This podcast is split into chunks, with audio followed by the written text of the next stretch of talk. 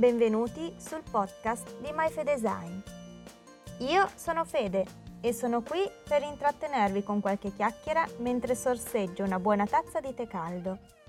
Approfittatene per prendervi anche voi una pausa con me, oppure tenetemi come sottofondo mentre fate le faccende domestiche o vi allenate o fate qualche altra attività noiosa. In questa serie vi parlerò di alcune frasi e parole thailandesi particolari, perché non hanno una traduzione immediata, oppure perché non hanno un corrispettivo italiano. Se volete saperne di più sulla cultura thailandese, potete trovare altri post interessanti sul blog myfedesign.com. Ma basta perderci in chiacchiere, passiamo subito all'argomento di oggi.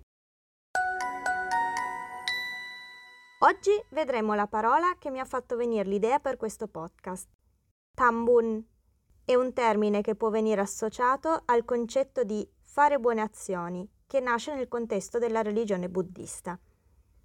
Per la chiacchierata di oggi ho davanti a me una bella tazza fumante di tè deteinato, ideale da sorseggiare la sera dopo cena senza rischiare di non riuscire ad addormentarsi.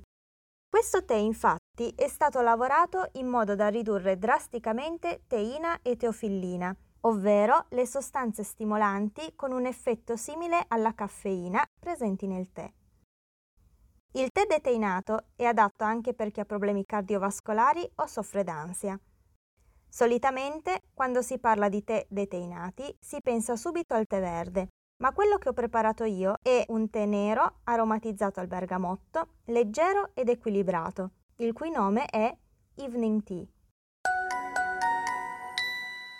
Sebbene io stessa consideri tambun una parola unica, credo che in realtà sarebbe più corretto considerarlo come una frase formata dal termine tam, che può essere tradotto con il verbo fare, e il termine bun, ed è proprio la parola bun a darmi filo da torcere per dargli un senso in italiano. Secondo il traduttore di Google, infatti, questa corta parolina può essere tradotta come sostantivo merito oppure come aggettivo buono.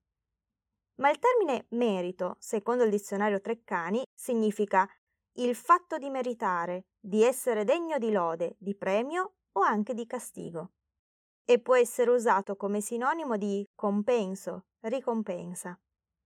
E il significato thailandese non è esattamente questo. Forse è per questo motivo che preferisco pensare a tambun come ad una parola unica. Trovo che il concetto di fare delle buone azioni nell'accezione religiosa del termine, ovvero fare delle buone azioni per entrare in paradiso oppure fare buone azioni per avere un buon karma, siano le perifrasi che più si avvicinano al significato reale di questa parola. Tambun può significare molte cose diverse. Preparare la cena per tutti quando gli altri membri della famiglia sono troppo indaffarati per occuparsene. Aiutare uno sconosciuto in difficoltà, con lo sguardo spaesato davanti ad una via o in un negozio. Offrire un orecchio ad un amico stressato rimettere in ordine alcuni oggetti caduti dallo scaffale del supermercato anche se non siamo stati noi a farli cadere, fare del volontariato o delle donazioni alle persone in difficoltà o ad associazioni che si occupano di aiutarle. In Thailandia, quando si dice Pai tambun due kan, ovvero andiamo a fare dei tambuni insieme, piccola parentesi, Forse sarebbe più corretto tradurre andiamo a fare dei bun insieme, visto che la parola tam significa fare. Ma per questa chiacchierata perdonatemi questa imprecisione e permettetemi di usare tambun come una parola sola. Dicevo, in Thailandia quando si dice pai tambun doi kan, ovvero andiamo a fare dei tambun insieme, nel 99% dei casi si intende andare a fare delle offerte al tempio solitamente di mattino presto, prima dell'orario lavorativo, aspettando che i monaci tornino al tempio dopo la questua. Non si tratta solo di offerte economiche, sebbene siano sempre molto gradite per riuscire a coprire le varie spese del tempio, come ad esempio l'elettricità, ma anche offerte di cose materiali, dal cibo che i monaci andranno a consumare a oggetti per l'igiene personale come sapone, rasoi, dentifricio, spazzolini, ma anche prodotti come detersivo per i piatti, medicine, cerotti, vestite, coperte, ombrelli. Ma non tutti devono per forza andare al tempio per fare queste offerte ai monaci. I monaci buddisti, infatti, escono dal tempio per la questua quando il cielo comincia a rischiarare, verso le 5 del mattino o a volte anche prima. Si dice che per capire se è il momento giusto per uscire i monaci si guardino le mani.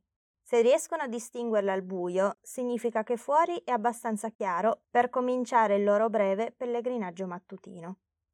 E durante questa questua, chi desidera, può aspettare davanti casa il passaggio di alcuni di questi monaci, i quali si dividono solitamente in gruppi di due o tre, accompagnati spesso da alcuni laici che li aiutano a tenere alcune delle cose più pesanti, come cartoni del latte o bottiglie d'acqua. Anche queste offerte, che possono essere semplicemente anche solo del riso in bianco già cotto, pronto da mangiare, sono considerate come dei tambun.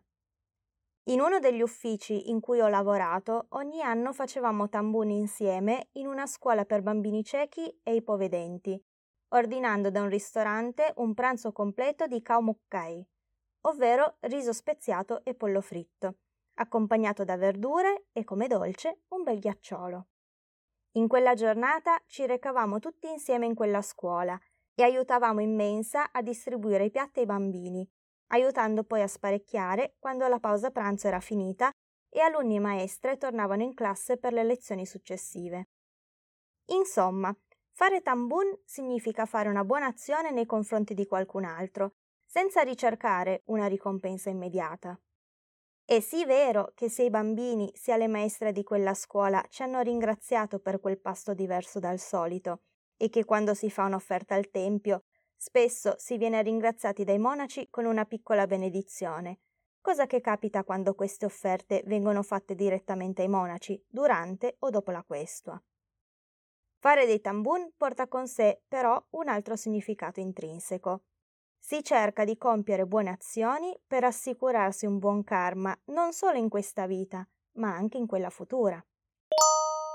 Nel libro tibetano dei morti viene narrato come le persone, una volta passate a miglior vita, debbano rispondere delle loro azioni davanti al giudice dei morti. Per ogni defunto compaiono due geni, uno buono e uno cattivo che hanno accompagnato quella determinata persona durante tutta la sua vita. Lo spirito buono ha con sé un sacco al cui interno sono contenute delle pietre bianche, che rappresentano le buone azioni compiute in vita dal defunto, mentre lo spirito cattivo ha con sé un sacco con pietre nere, che rappresentano le cattive azioni. Le pietre possono avere dimensioni e peso differente, a seconda del tipo di azione compiuta e delle sue conseguenze. Ecco, con questa immagine in mente possiamo pensare ai bun come ai sassolini bianchi che uno accumula mano a mano che fa dei tambun, ovvero compie delle buone azioni. E il numero di questi sassolini bianchi va ad incidere su ciò che, secondo la religione buddista, sarà la prossima incarnazione. Non solo, Fare dei tambun con qualcuno permette di stabilire un legame con quella persona. Più un legame è forte, più alta sarà la probabilità di poter incontrare nuovamente quella persona nella vita futura e di poter stare con lei per un periodo più o meno lungo. Insomma, più si fanno tambuni insieme e più tempo si potrà passare con quella persona.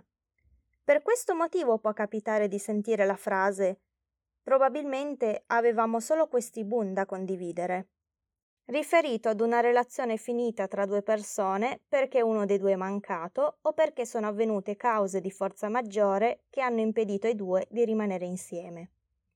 Questo concetto, tra l'altro, è presente in moltissimi telefilm thailandesi ambientati tra due o più epoche, in cui viene mostrato come le azioni compiute in passato abbiano avuto conseguenze sulle future reincarnazioni. E sebbene in queste rivisitazioni televisive le storie siano più spesso basate sulle cattive azioni compiute in passato, come ad esempio nel telefilm Naki, di cui vi ho parlato in un post sul blog, in cui l'odio reciproco tra le due antagoniste della storia si basa su un tradimento avvenuto più di cento anni prima, è spesso solo grazie al tambun che si riesce a uscire dal ciclo di dolore che queste cattive azioni alimentano. In questa vita io faccio un torto a te e nella prossima tu farai un torto a me e così via. Probabilmente dovremmo continuare a incontrarci nuovamente nelle nostre vite future, continuando a farci torti a vicenda. Ma se io in questa vita riesco a fare abbastanza tambun e cerco di avere un comportamento neutrale nei tuoi confronti, ecco, allora forse riuscirò a spezzare questo nostro ciclo. E se lo facciamo entrambi, beh, è molto probabile che magari smetteremmo di creare del karma cattivo nei confronti dell'altro. Vorrei approfondire questo ultimo concetto parlandovi di alcuni eventi della vita del Buddha Siddhartha. Sebbene fin da bambino Siddhartha abbia mostrato un'indole pacifica, anche lui ebbe diverse persone che non l'apprezzavano. Primo fra tutti suo cugino e cognato Devadatta. Se fate una breve ricerca su internet, scoprirete che Devadatta è considerato il più grande nemico del Buddha Siddhartha, tanto da aver separato il Sangha, ovvero l'ordine di monaci fondato da Buddha, e aver cercato di uccidere il Buddha per ben tre volte. Insomma, Devadatta era invidioso di Siddhartha sin da bambini e non lo nascondeva affatto. Ricordo perfettamente di un discorso di Buddha, ma in questo momento non riesco a ritrovarlo, per cui ve lo racconterò così come me lo ricordo, sperando di non fare troppa confusione con altri aneddoti. Ricordo che qualcuno chiese a Buddha perché non rispondesse alle provocazioni di Devadatta e se non si sentisse arrabbiato per le continue ingiustizie fatte nei suoi confronti. Buddha si limitò a dire che non era arrabbiato, perché era cosciente che quel comportamento nasceva da un desiderio intrinseco sviluppato in diverse vite in cui i due avevano continuato a costruire cattive azioni uno contro l'altro. Buddha era cosciente di tutte le sue vite precedenti, in tutte le sue forme animali, e sapeva che lui e Devadatta erano stati nemici in tutte le loro vite. Per liberarsi dal ciclo delle rinascite, doveva anche liberarsi dal ciclo del karma, ovvero dimenticare le azioni passate secondo l'idea per cui ciò che è stato è stato ed andare avanti. Cosa che Devadatta non riuscì mai a fare, lasciando che fossero il risentimento e l'invidia provata in passato a guidare le sue azioni. E Buddha, infatti, non rispose mai alle provocazioni di Devadatta, lasciando che il suo nemico si distruggesse da solo a causa del suo karma cattivo. Dopo che due dei discepoli di Buddha raggiunsero i 500 monaci del Sangha che avevano seguito Devadatta, insegnando loro il vero significato del Dharma e convincendoli così a tornare da Siddhartha, Devadatta si ammalò a causa del suo karma.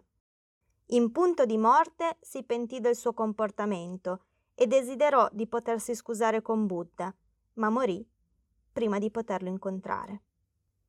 Troppe cattive azioni erano state compiute da Devadatta perché il suo desiderio potesse venire realizzato, ma chissà, forse nella sua vita successiva egli avrà espiato a quei peccati facendo tambun e compiendo buone azioni verso gli altri.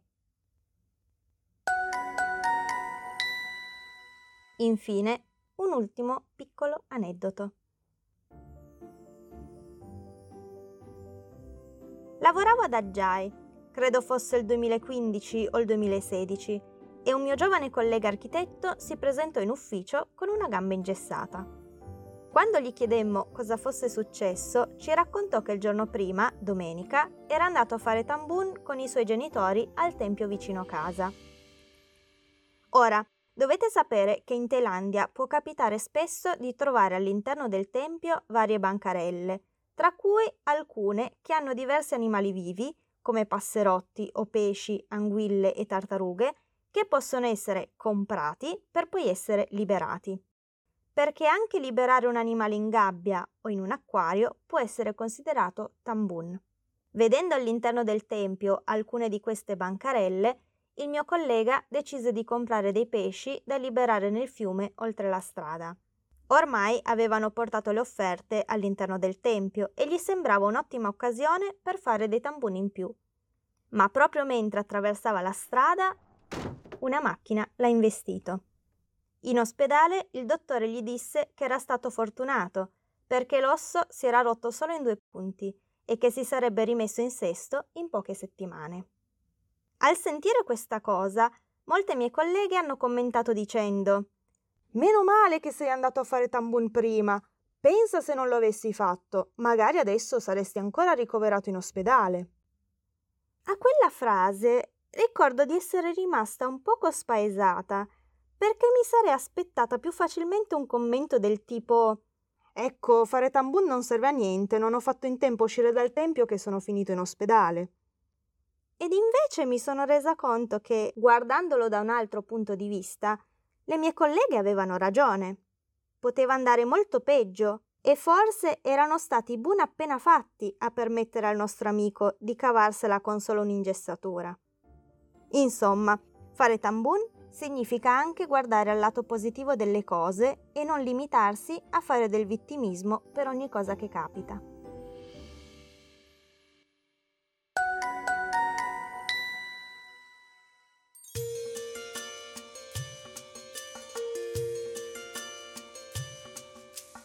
Grazie per essere arrivati fino alla fine di questo episodio del podcast di MyFe Design. Oggi abbiamo visto insieme la parola tambun, legata non solo alla cultura thailandese, ma anche alla concezione buddista del fare buone azioni per costruirsi un buon karma. Se vi è piaciuta questa puntata e volete lasciarmi un vostro commento, potete trovare tutti gli episodi sia sul blog myfedesign.com sia nella playlist sul canale YouTube MyFedesign.